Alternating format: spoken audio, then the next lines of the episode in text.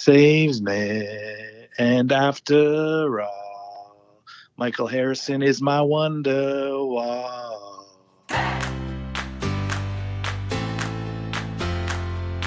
It's the H Dog Pod with your host, Michael the Hound Dog Harrison. Hey, welcome to episode 52, the Greg Oden edition of the podcast. Before I talk about him, it's the one year anniversary of when I started doing H Dog Pod episodes. I've averaged an episode a week for a year, which is pretty cool. And I'm thankful for those who listen and support me, and for my editor extraordinaire, Grant Nabesy Roberts, who puts it all together. As you know by listening to these episodes, I'm not a big milestone guy, but one year is a pretty cool accomplishment, and here's to many, many more. Bang. Okay, back to Greg Oden. Poor guy. He just could not stay healthy. Drafted first overall in 2007 by the Trailblazers, one spot ahead of Kevin Durant. He never made an impact in the NBA, playing only 105 games, riddled by injuries, most significantly to his knee, and his career was cut short, missing three full seasons before trying to make a comeback with the Miami Heat, but he only played 23 games for them as well. Oden always looked many, many, many years older than he actually was when he entered the league. He's just 32 now, but he looked that old when he was drafted all the way back in 2007. He attempted to come back in 2015 with the Grizzlies and had tryouts with the Hornets and Mavericks. That didn't work out. I think all that information about him is correct. Is it? Uh, who knows? I'm trusting Wikipedia has given me the right inf- information on that one. Someone who knows a thing or two about how Wikipedia could lead you totally astray is my next guest, and we'll surely discuss that faux pas. So without further ado, let's get cracking. Okay, now welcome on a very, very special guest. He's been a great friend of mine for many years at TSN, and I haven't had a chance to speak with him for a very long time since he left the company. So I'm stoked to have him on this podcast. He was an absolute all time original, the man, the myth, the legend, the self described Indian Tom Cruise. Holla, welcome to the H Dog Pod, Rishi Lal. Thank you for that. The the other nickname that uh, I think of uh, that has aged well with me is uh, is Chocolate Thunder. So we can we can go with that one. Well, Chocolate Thunder, I love that. Oh man, like I said, uh, it's been quite a while. Uh, we obviously we've texted here and there uh, over the years, but it's been uh, quite some time. How you been, my friend? Uh, what's new? Uh, not much, man. I've been uh, been uh, traveling the world for uh, gosh for the last ten years, and finally settled back in here.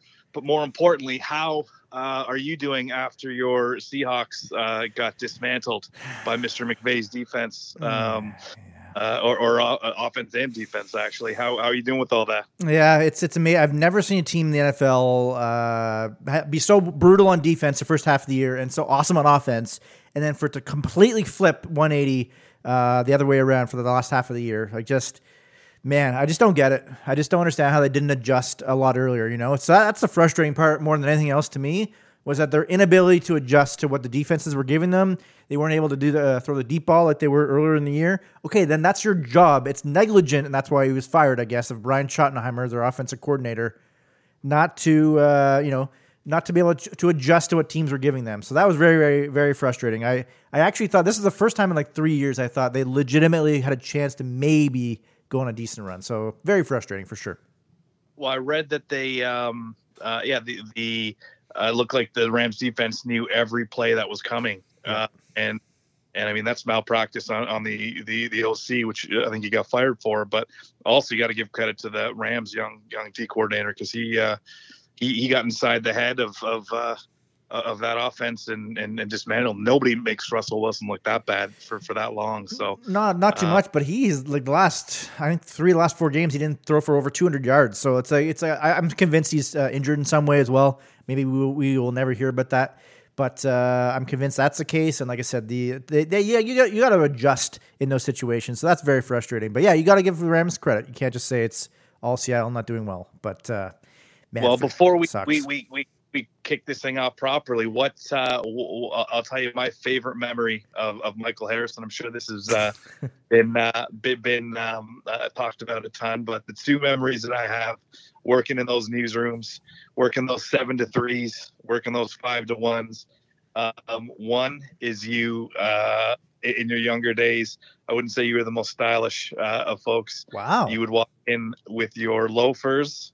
You would walk in with your uh, NFL khakis, and you would have your polo tucked in, and that polo would have an NFL shield on it. That's right. and then you would have the actual uh, your big headphones on, and then we would plug in so you couldn't listen to anybody.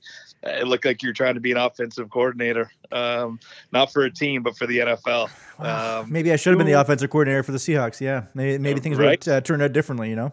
But it's like that old uh, Rob Lowe, a Super Bowl um, picture of him wearing a hat not with a team, but the NFL yeah, shield. Yeah, yeah. Who the hell wears an NFL shield polo? I think. I mean, uh, what the hell was the story behind that? Uh, uh, there wasn't really. I think I just was given it or, or got it in some sort of loot bag in some somewhere. Uh, I didn't. I, I, didn't physically buy it. That, that's for sure. So obviously, I would have got a Seattle one.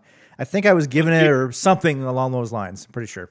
You could have burned it. The, the, the amount of uh, uh, degenerates in the newsroom. Uh, as soon as they got a hold of that, that's red meat for those guys. he said uh, there's two stories. What's the what's the second one? Oh, the second one, unquestionably, without a doubt, I think is still um, legendary amongst uh, TSN folk. Even uh, even now, I'm sure is the Baconator story. Mm. yeah, we've uh, we touched that. Uh, this is a yeah one year uh, anniversary of this podcast. By the way, 52 episodes. Oh, nice. It's pretty crazy. I've literally done one a week, uh, pretty much for for an entire year. And yeah, that's been touched upon three or four times, I'd say. Congrats. Who else have you had? Uh, who else have you had on um, um, that uh, was talking about that story? Uh, I think it was uh, it was actually Carlo Colaiacovo, who uh, who had never even met before. Uh, uh, was on the podcast a few episodes ago, and he brought that up. And I'm trying to think. I think Jennifer Hedger brought that up as well, and uh, maybe Dan O'Toole and Jay Onrait uh, had some pretty cool guests. So, uh, but yeah, of course, no one as cool as uh, as you, Rishi Lal. So, uh, you yes, well, goes without saying. yeah, it. Uh, I remember you after six and a half, seven, starting to sweat and still giving it a good go uh, at like twelve thirty uh, at night. It was uh, th- those are the good days. I'm glad you've uh, embellished the story a little bit. It was actually three and three quarters that I finished. I couldn't get through. I was trying to do five, but I love that you six and a half, seven. Go with that in angle. My, in my mind, I, the the numbers don't matter as much as uh, you perspiring significantly uh, and, and, and painting trying to eat uh, eat, eat that. It was uh um, quite quite, quite a good time, my man. that was good stuff. Now you said off uh, top of you've been uh, you're traveling the world. Uh, now you're back in Toronto, I guess. But uh, where where did you go? Was it for work? Yeah, well, more North America. So after I started uh, at at TSN, I mean, I was there for five years. After about three and a half, I realized I, I kind of wanted to, to do something else. Um, hours were one thing, but I mean, production was, was good, but I mean, I was okay at it, but um, I knew I wanted to do something else and uh, so I, I flipped it. I wanted to go kind of do the business side of sports, um, and so I was looking around. I remember reading uh, when people used to read newspapers. shows how old I am. I was in the base, my basement, and uh, there's an article about um, this guy named Kevin Abrams, who uh, went to a program called Ohio University, Canadian guy uh, at the time. I think he still is assistant general manager of the New York Giants in the NFL he someone asked him about some career advice in, in this article and just talked about how he went to Ohio University and that helped supercharge his career. And and so from that point forward I knew I wanted to get into the business side of things. And so and I knew I wanted to go back to school for it so I could uh, kind of know what I was doing. And so I went to uh, to campus um, to check it out um, they only accept 20 kids a year. Don't ask me how I got in. Probably my lovely eyebrows, my charming personality. The fact that you're uh, the Indian Tom Cruise, perhaps, and maybe you said "holla," and then uh, that's what, that, that's what got you in, right?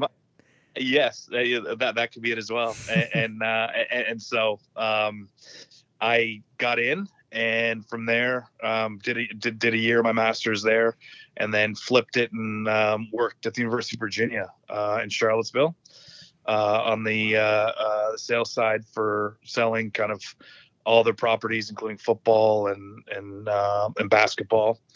Uh, and then we decided to come back, and I worked on the agency side, which is basically uh, representing our our agency represented Scotiabank, Canadian Tire, Boston Pizza for all their sponsorships. So we did strategy, we did activation, um, and so, I mean, I could have got back into the, the, the, the sports sales world, but I knew I kind of want to do something different and I needed, a, I knew I needed a bit more strategic backing. And I mean, I didn't like, uh, well, not that I didn't like, I just, my, my time there was, wasn't a match for my skill set.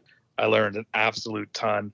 and that helped propel me into my my time where I'm at now and in um, the Canadian Hockey League and, and and selling sponsorship there. And my time at the agency, I hated every minute of it, but man, did it really set the stage for me to uh, uh, to have some success uh, at uh, at the CHL.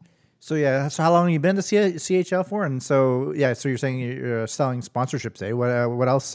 Day to day, Rishi Lal. Uh, what's uh, what's going on in your world? A nine to five job? Uh, discuss. Yeah, yeah, it's kind of uh, yeah. I mean, there's, there's some travel. It is kind of nine to five.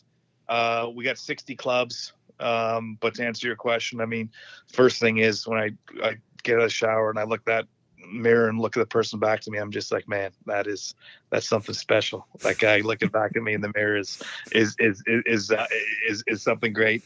Um, so once I get over myself there, I uh, uh, yeah yeah we we hop in the car and, and it's typically nine to five. Um, lots of evening kind of work and and traveling to events, uh, meeting with clients. Um, sometimes I, am surprised I get paid to do it because it's it's it's a lot of fun. Um, you get to meet people, you get to come up with great new programs, you get to work in sports. Um, it's it's awesome. You really get to meet cool people, and and I really do cherish the relationships that uh, that I've, uh, uh, I've, I've, met along the way, and, and, and, the people I've met along the way. Because uh, I mean, it's uh, it's not something you get any any job, and, and TSN was great. I miss a lot of those guys. I mean, um, I had 10 people my wedding uh, from from TSN, and and I'm still in touch with uh, Jimmy Tone, Dr. Rosales every once in a while, um, Jimmy Fairbrother, um, Alex. A lot of those guys I still still chat with, and um, kind of a few of them I've lost touch with. But I wonder uh, wonder how those folks are doing. Are there still a lot of guys back from when I worked there uh, in the newsroom? Obviously, not in the newsroom, but in, in different positions. I know uh, Jimmy Tone's there. I know Amberly's there. Um, George Nasios, those guys are all they still working there? They're still there, but uh, Nasios, uh, a producer for Sports Center, and uh, Tone and Amberly are with TSN, but they're not. Uh, they're on like the I think the marketing and uh, sales side of things as well. So not in the actual newsroom anymore. Very very. Yeah, I guess Guy Desormeaux would be there. Uh, that, that's still there at TSN, and uh, it's definitely you would definitely not recognize most of the people there if you were to go that row. Uh, you brought out your uh, up your wedding though. That I'm uh, I want to talk about that actually. The uh, the snafu that happened with your wedding. Do you remember what happened with that with me? yes, I, I, I vaguely I remembered you. I've invited you. You never responded and then all of a sudden you said you never got the invite. Yeah, so yeah, it was like I think it was a couple weeks before the wedding or whatever. I was like, ah, oh, I would love to have gone that wedding. Oh, that'd be so cool. I love Rishi, whatever, whatever. And then uh, I'm working at night or whatever. I get a call from Eric Rosales, who you already mentioned, and he's like, "Yo, man, like, where are you?" Uh, I'm like, "I." I'm at work. Like, what do you, what are you, what are you talking about? Like, uh, I don't understand. Yeah, no, like, uh, you're supposed to be sat next to me at Rishi's wedding. I'm like, what are you talking about? I, I never got it. So yeah, I guess you accidentally forgot to uh, the old little invite for me. So uh, that I always thought that was hilarious. That uh, or maybe that was your or accidentally, or maybe you, you, you didn't get it. We worked together in the freaking newsroom. How uh, I don't know how that's possible. I still to this day don't know how. Um, how that happened, how how uh, Rosales calls you, and I mean we had a good time. Those guys lit it up, and and uh, we got married at the Steam Whistle, and I mean they probably say this to everybody, but uh, my degenerate friends. They said they they drank the most amount of uh, uh, weight of beer uh, that they've had for any wedding. That's, um, that's hilarious. So it, it, was uh, it was good times. We were, we were up until the wee hours and and, and celebrating uh, the nuptials. It was uh, it was it was a good time, and and we were sad to to have you. you're not there, but I mean, look, that was good. That was that. I I loved working at TSN, man. It was I was probably there a year or two too long because um, I started to get burned out. But I mean, it's a high pressure kind of uh, spot to be in.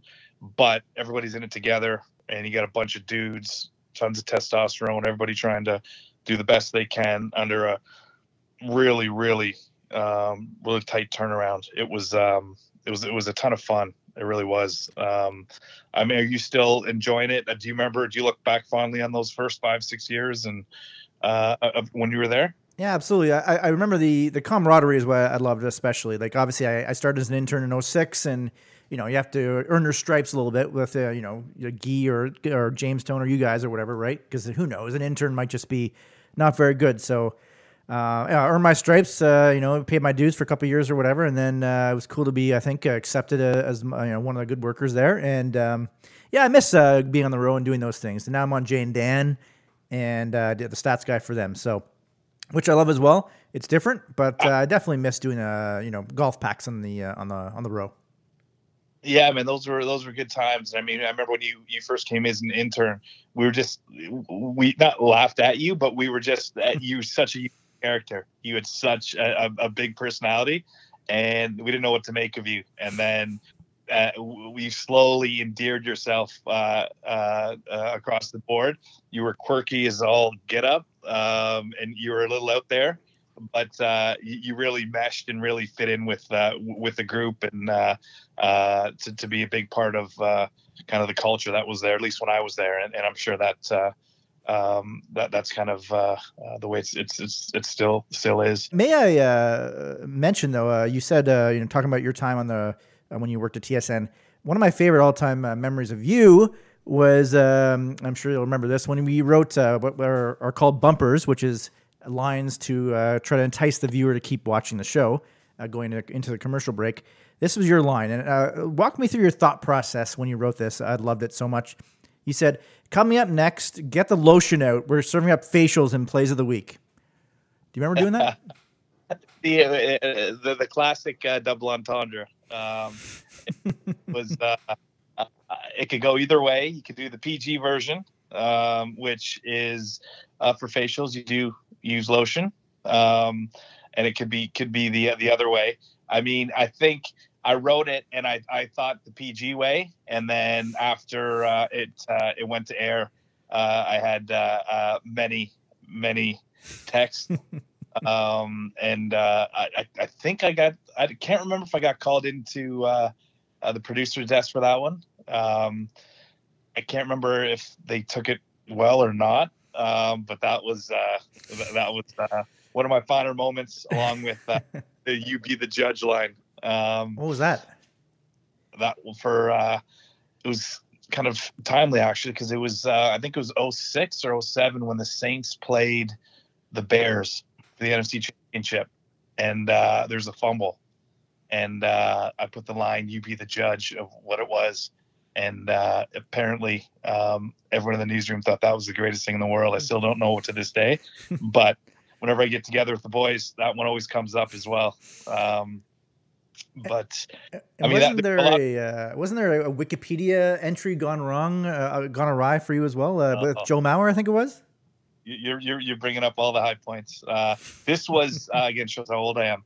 When we uh, when I mean Wikipedia, I wouldn't say is a trusted source uh, right now, but it's much better than it was before. Yeah, yeah. Uh, and uh, I can't remember what the pack was, but I I, I um, was looking for a stat, and the first thing that came up was Wikipedia. And you know we're under tight timelines, um, and so I went to Wikipedia and got a stat for Joe Mauer, and I put it in and it was half right, but it was kind of not fully right.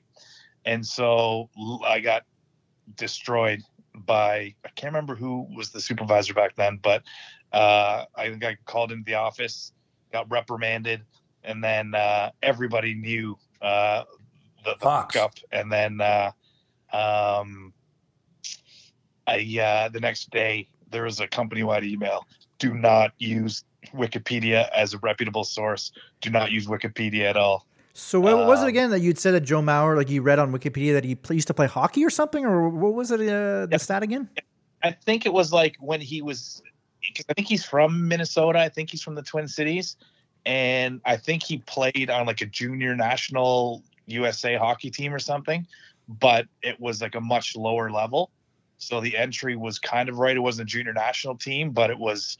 I mean, you got to know your stats on that one. I mean, that one to me, especially if you're saying it in a hockey craze country in a hockey craze network like TSN, that's going to get a lot of play. And if you say it, people are going to try to look it up.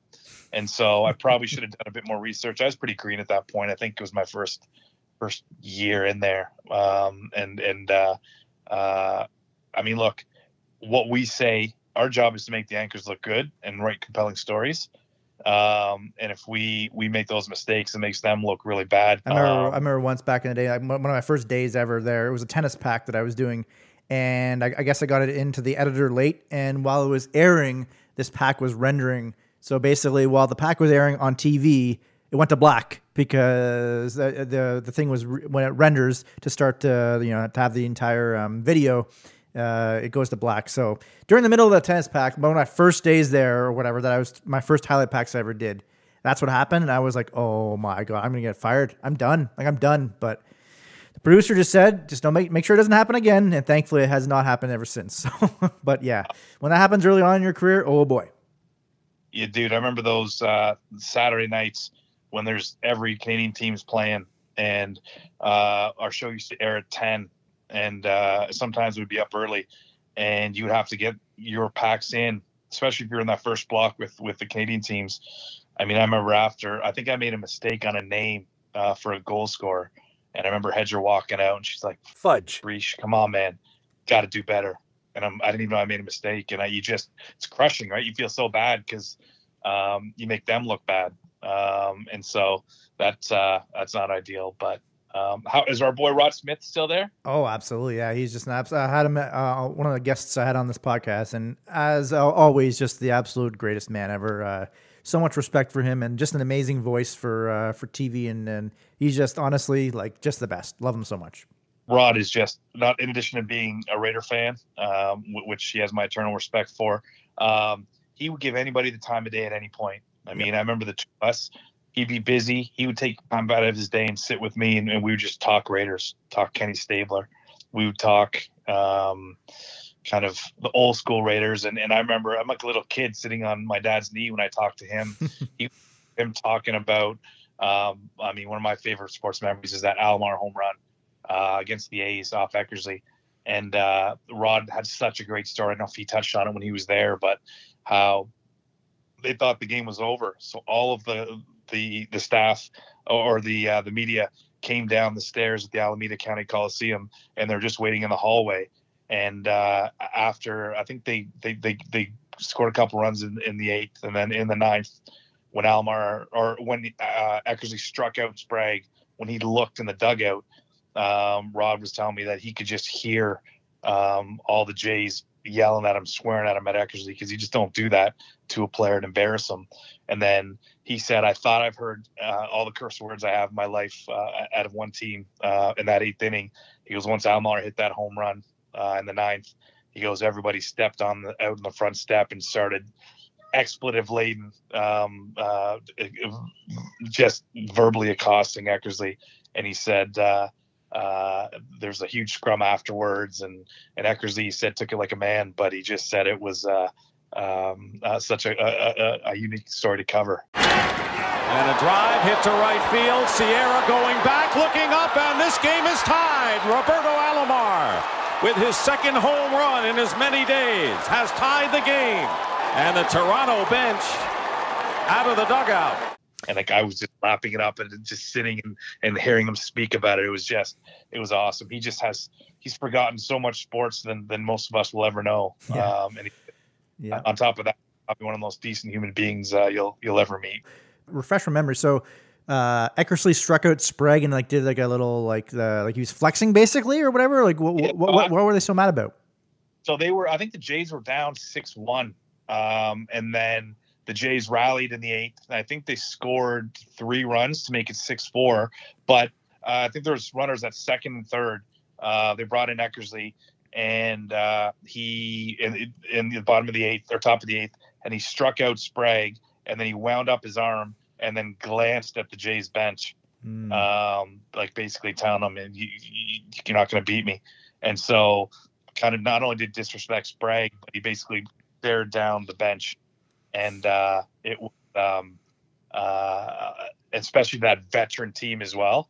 Uh, you just don't do that. And uh, uh, after that, um, Alomar steps up to the plate, uh, hits that home run, raises his arms, does um, the hop, puts his arms up. It was it was awesome. And then apparently the Jays bench came out and were just harassing Eckersley, squir- screaming at him, yelling at him.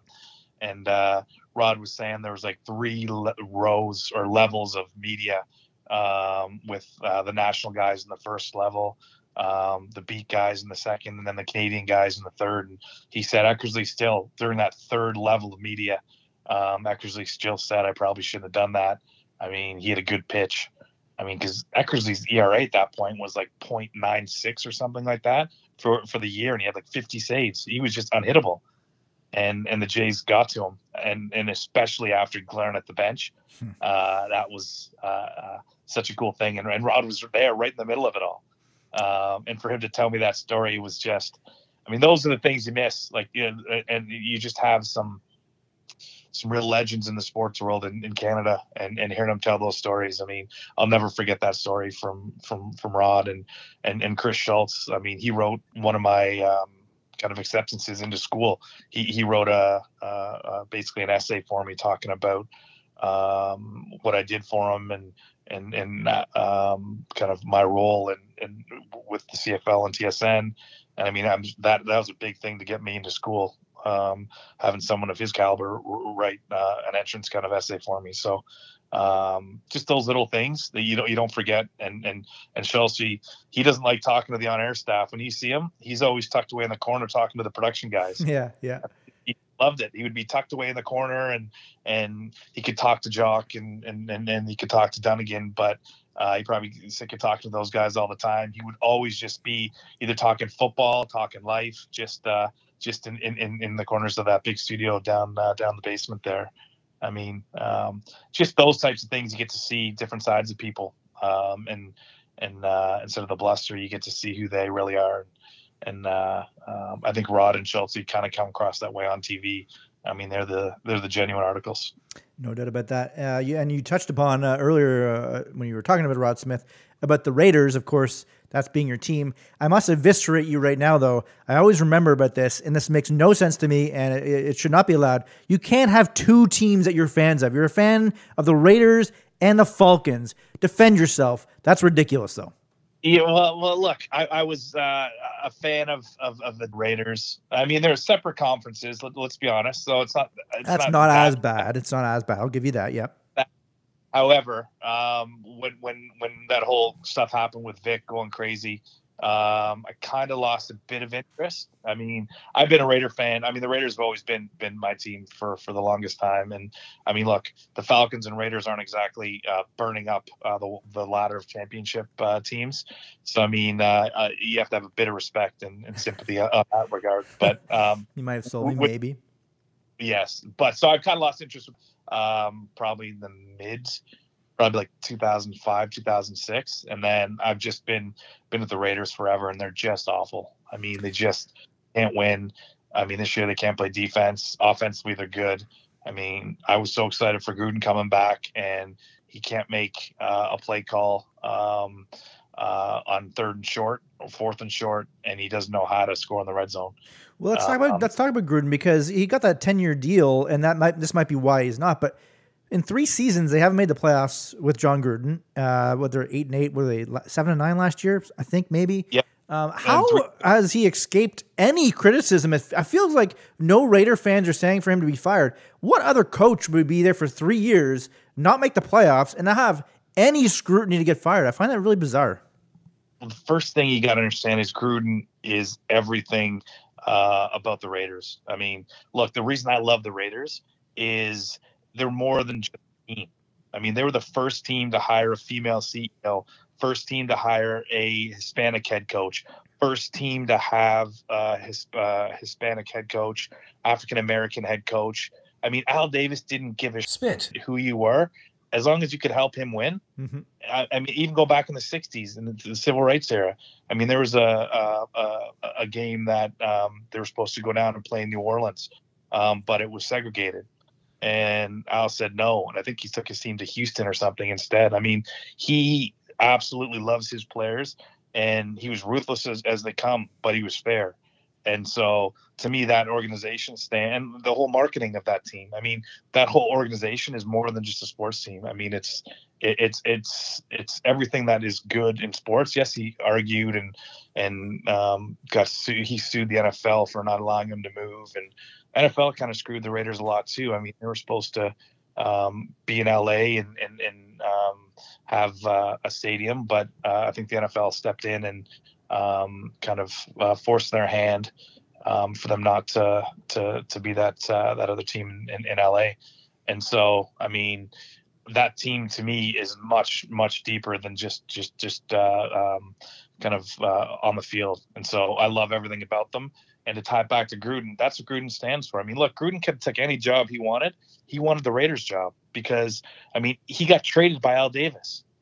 Mm-hmm. Traded, Crazy. and he still appreciated uh, um, all the stuff he learned under Al and Jon knew how to work uh, with with with uh, um, with Al. I mean, Al wouldn't listen to anybody because look, he's a Hall of Famer in the co- as a coach, as an owner, and as a builder. And he was a, Al Davis was a former commissioner of the AFL. I mean, so what? What's a coach going to tell that guy that he doesn't already know? Mm-hmm. But Gruden knew how to work with Davis. He actually um, I, I, can't remember the story, but there was some defense that uh, Al Davis wanted uh, Gruden to play for a certain team, and instead of saying no, Al, I'm going to do it my way, he actually got cut ups of the defense and showing the way Al wanted to play, um, and and how it didn't work. And then Gruden and Davis goes, okay, you're right. I mean, just those things. They, they, they did at the end it ended bitterly, but Gruden appreciated it. And Al, Jon buys into all that. Gruden buys into all the mystique around the Raiders and and how um, the team is bigger than just a, a, football team and the history behind it. I mean, how good they were in the '70s and the Bad Boys and all that stuff. I mean, that's what Gruden is, and I feel like if you're not a Raider fan by choice, I mean, who would in the right mind in the last 20 years with one winning season would want to join, uh, jump on the Raiders bandwagon? So they've been with the club for a long time, and so they appreciate that aura and the mystique around the club. And Jon Gruden represents all of that. And so there's starting to be some catcalls around Gruden in terms of what I was talking about. Um, he's too conservative a play caller. Um, he doesn't know how to fix the defense. Um, I mean, he's he's got four tight ends and a fullback uh, on the field on, on fourth down multiple times this season. Um, I mean, I, I uh, but if you look what he did with the offense, he's turned it around. That's a top 10, top 11 offense. Um, they've got some studs there on defense is just where, where, they're struggling. And I mean, incrementally, they've shown improvement three and 13 year one. That was a total teardown year. They traded back, they traded Amari Cooper. Uh, then they went to seven and nine. I mean, they were six and two, and then they, they ended the season uh, awfully last year. Um, and then this year they were six and two as well, and then ended up uh, eight and eight. And I mean, and they needed a two point conversion um, at the end of the game to beat the Broncos to get to eight and eight. So there's small incremental progress, but um, I think they're headed in the right direction. They just need uh, um, with Gus Bradley coming in as defensive coordinator. I think he's going to do uh, hopefully some good things, and he's got a couple of uh, assistants under him who've been with him for five, six, seven, eight years that um, are good teachers because the Raiders defense, uh, especially the secondary and the D line, is really young. So I think they need some some teachers. But um, John Abrams, I mean, I was pumped when they drafted him at a Mississippi State, 27th overall. He's just been a bust. Doesn't know how to cover, has no awareness. He can tackle, but even then he misses a lot of tackles. But he'll give you that one wow hit as, from coming up from the safety position, and then he'll give you those 10 oh sugar moments where he just, just doesn't even look like he belongs in the NFL get you out here with a couple more questions uh, to basketball. Uh, a couple days ago, of course, uh, James Harden uh, finally got his way out of Houston, going to Brooklyn uh, to pair up with uh, Kyrie and Durant. Is that, going to blow up in the Brooklyn's face? It feels like it will. Like potentially eight first round picks, or, or, I guess pick swaps for four of those eight. But that's a lot to be giving up. how do you think that's trade's going to work out?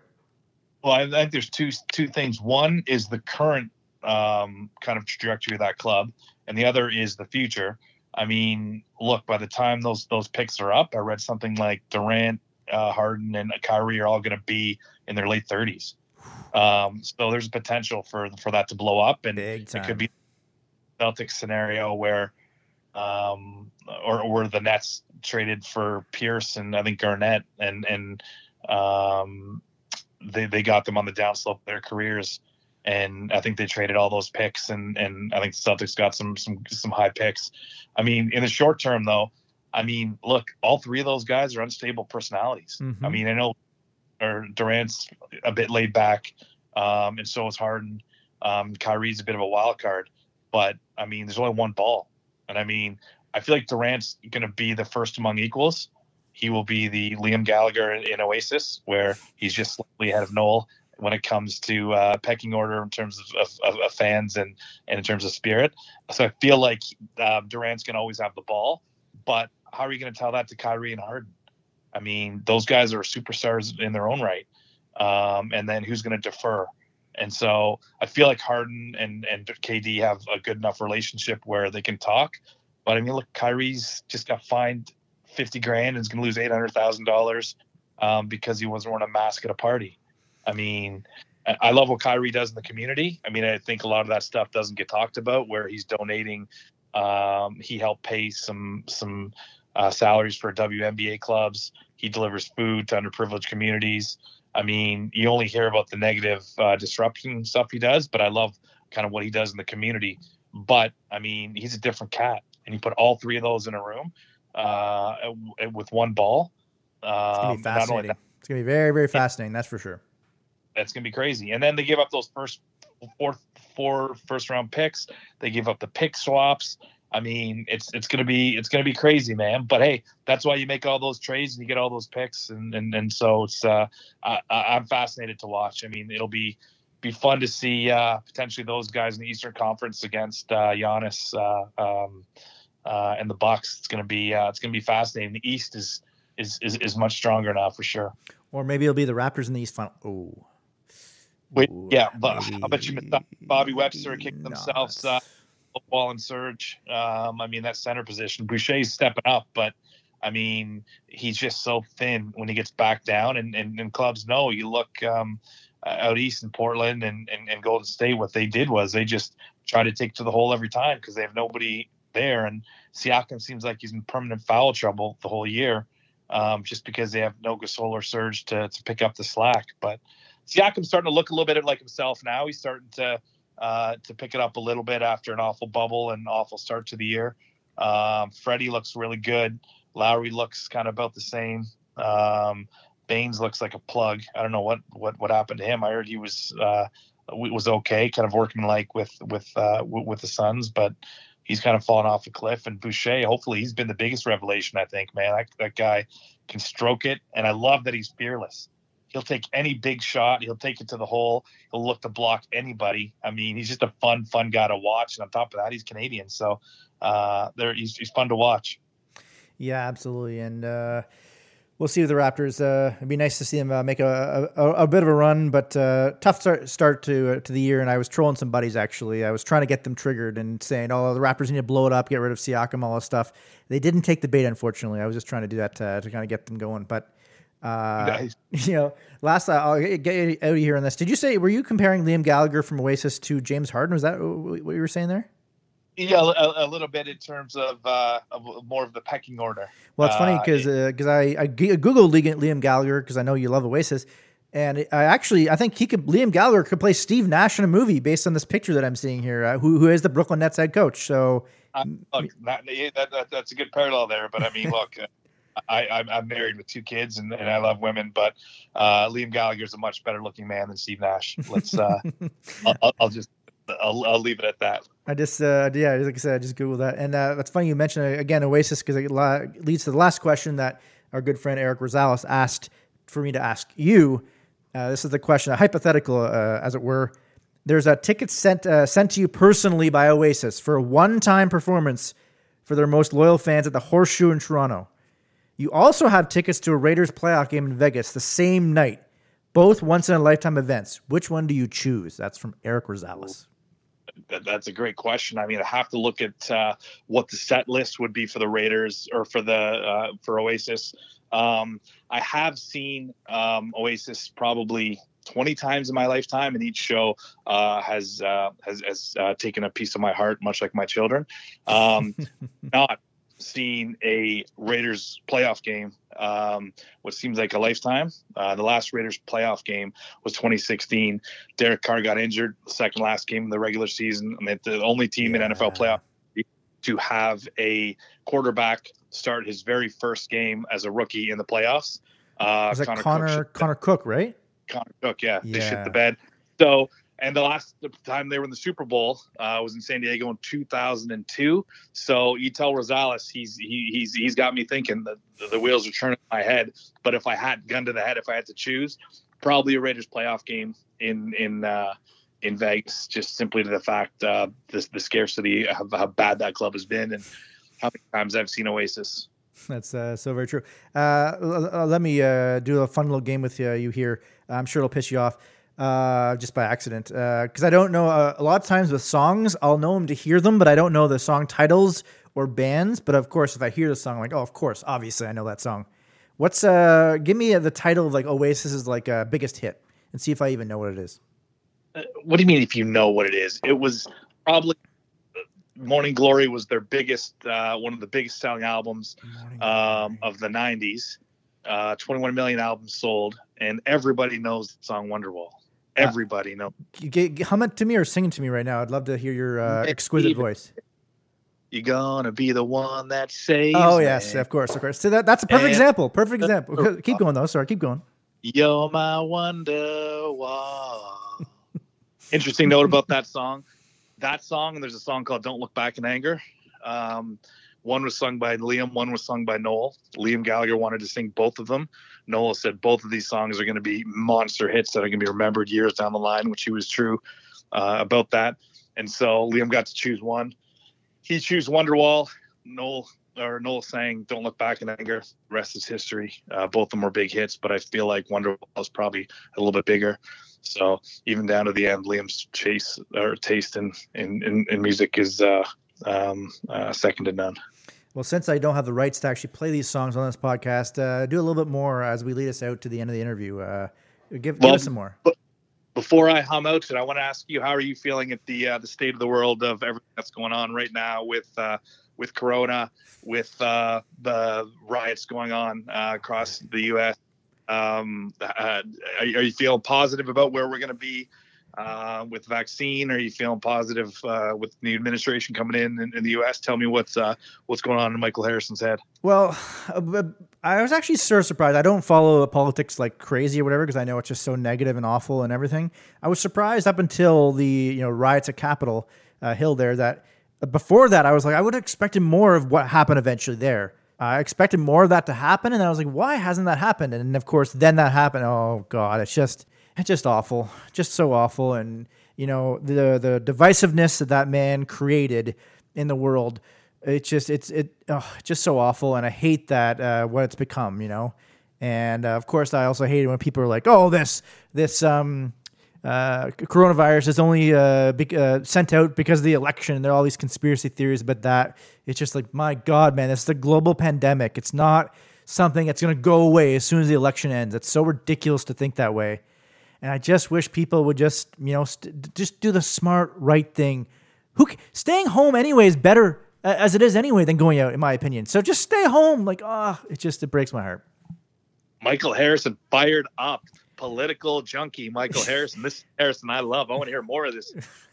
well, that's the thing. I'm literally talking to the uh, side of my ass because I don't know much, uh, and I and I'm not even proclaimed to know much about politics or whatever. But when he's irrational and ridiculous times a million because he's a president of the United States, no, no, no, no. That that's when uh, it's obviously horrible. And uh, good God, man, I I, I drew I truly do uh, worry for the world, uh, especially in the states there, that it's so divided. Even though his presidency, of course, will be over and Biden will be coming in, is still going to be, of course, uh, his supporters, and it's just it's just really sad. It really is.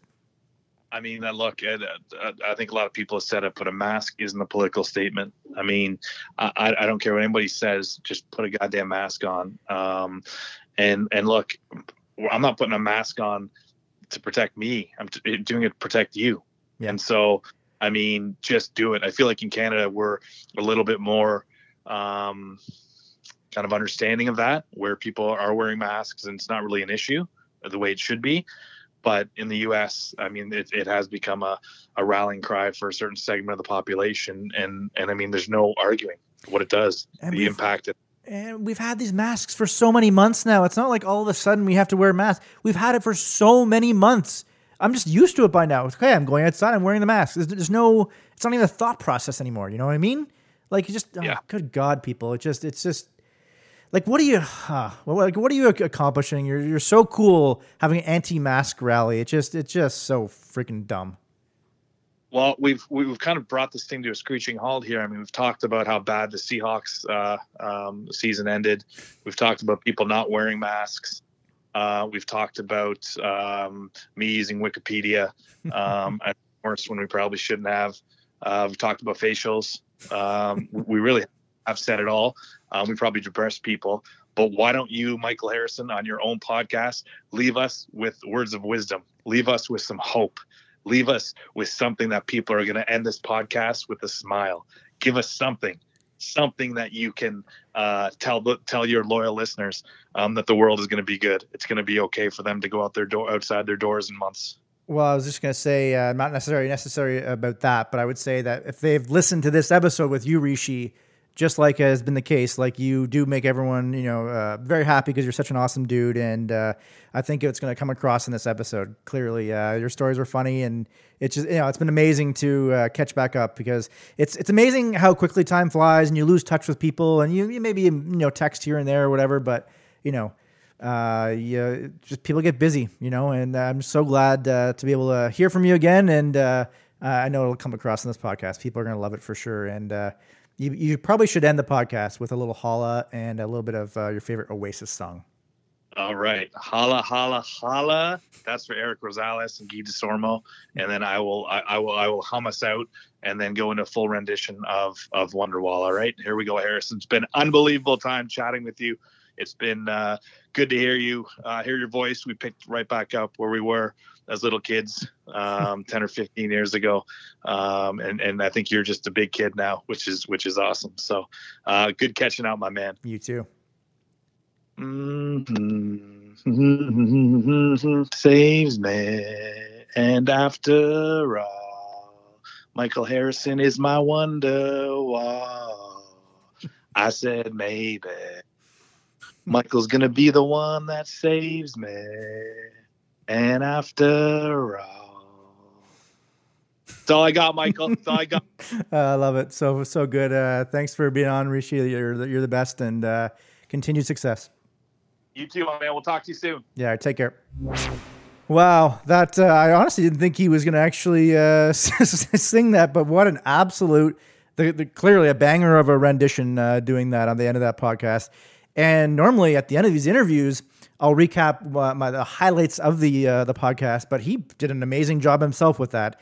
Uh, you know, just talking about trips down memory lane and some of the mistakes we made at work. Unfortunately, you know, uh, we can laugh about them now, but at the time, of course, it feels uh, pretty soul crushing when you make a, you know, especially a really really bad mistake.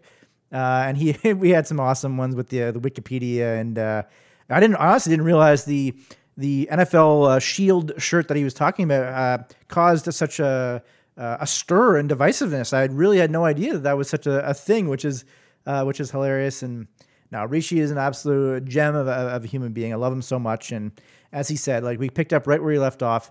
And isn't that the best thing? You may lose touch with friends. Those are the best friends to have. That you may don't. You maybe you don't talk to him for. I think it's the last time I talked to him was probably about a decade ago, as he said but you're able to pick up right where you left off, like you hadn't missed any time at all.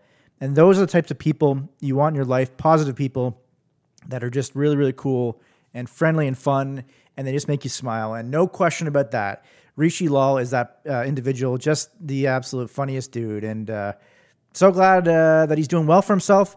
Unfortunately, uh, it, it's too bad that TSN's lost to not have him for so many years because uh, we all, we all lost. The people who worked in that in that building all loved him so much. So it, it was disappointing to see him leave, but it was uh, good to see him uh, flourish and do well uh, for the rest of his career. So, uh, thank you for listening to uh, episode 52 of this podcast. As I mentioned off the top, we discussed this has l- literally been a, a, full year of episodes. F- episode 52, on average, one a week, which is you know, I, I am very happy with that. I couldn't have done it without uh, my editor Grant uh, Nabesy Roberts. He's done a fantastic job editing these episodes together. Uh, thank you for listening. I really appreciate that. Absolutely. And if you have any suggestions or anything you, maybe a future guest that you'd like me to have on, or something you'd like me to rant about or discuss, whatever the case may be, uh, you know, reach uh, me on uh, social media uh, at Hound Dog Harrison, and of course uh, H Dog Pod as well. Thank you for listening to all these episodes. Very much appreciate it. And thank you for Rishi to Rishi Lal for being on this podcast. Bang. This has been the H Dog Pod with your host, Michael the Hound Dog Harrison. Bang. Mm, bang. Mm, bang. Mm, bang. Bing. Uh, I'll I'll get started here if you're all good. Awesome. Let's do it. Sweet. Thanks, uh, again, Buzz. Uh, it's, uh, Buzz. Uh, it's, uh, pretty excited.